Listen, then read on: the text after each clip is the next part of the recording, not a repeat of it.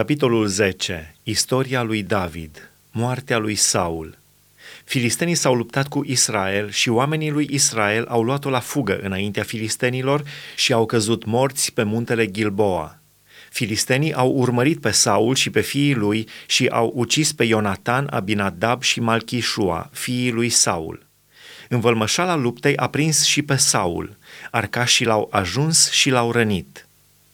Saul a zis atunci celui ce-i ducea armele, Scoateți sabia și străpunge-mă cu ea, ca nu cumva să vină acești netăiați împrejur să mă bat jocorească. Cel ce-i ducea armele n-a voit, căci se temea.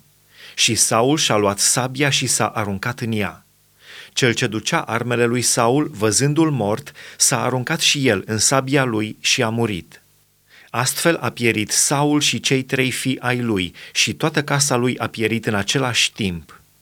Toți bărbații lui Israel care erau în vale, văzând fuga și văzând că Saul și fiii lui au murit, și-au părăsit cetățile și au fugit și ei. Și filistenii au venit și s-au așezat acolo.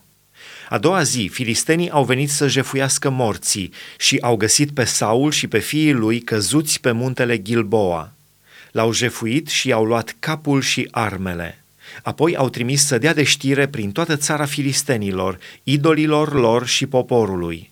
Au pus armele lui Saul în casa Dumnezeului lor și i-au atârnat țeasta capului în templul lui Dagon – când au auzit toți locuitorii din Iabesul din Galaad tot ce au făcut filistenii lui Saul, s-au sculat toți oamenii viteji, au luat trupul lui Saul și trupurile fiilor lui și le-au dus la Iabes.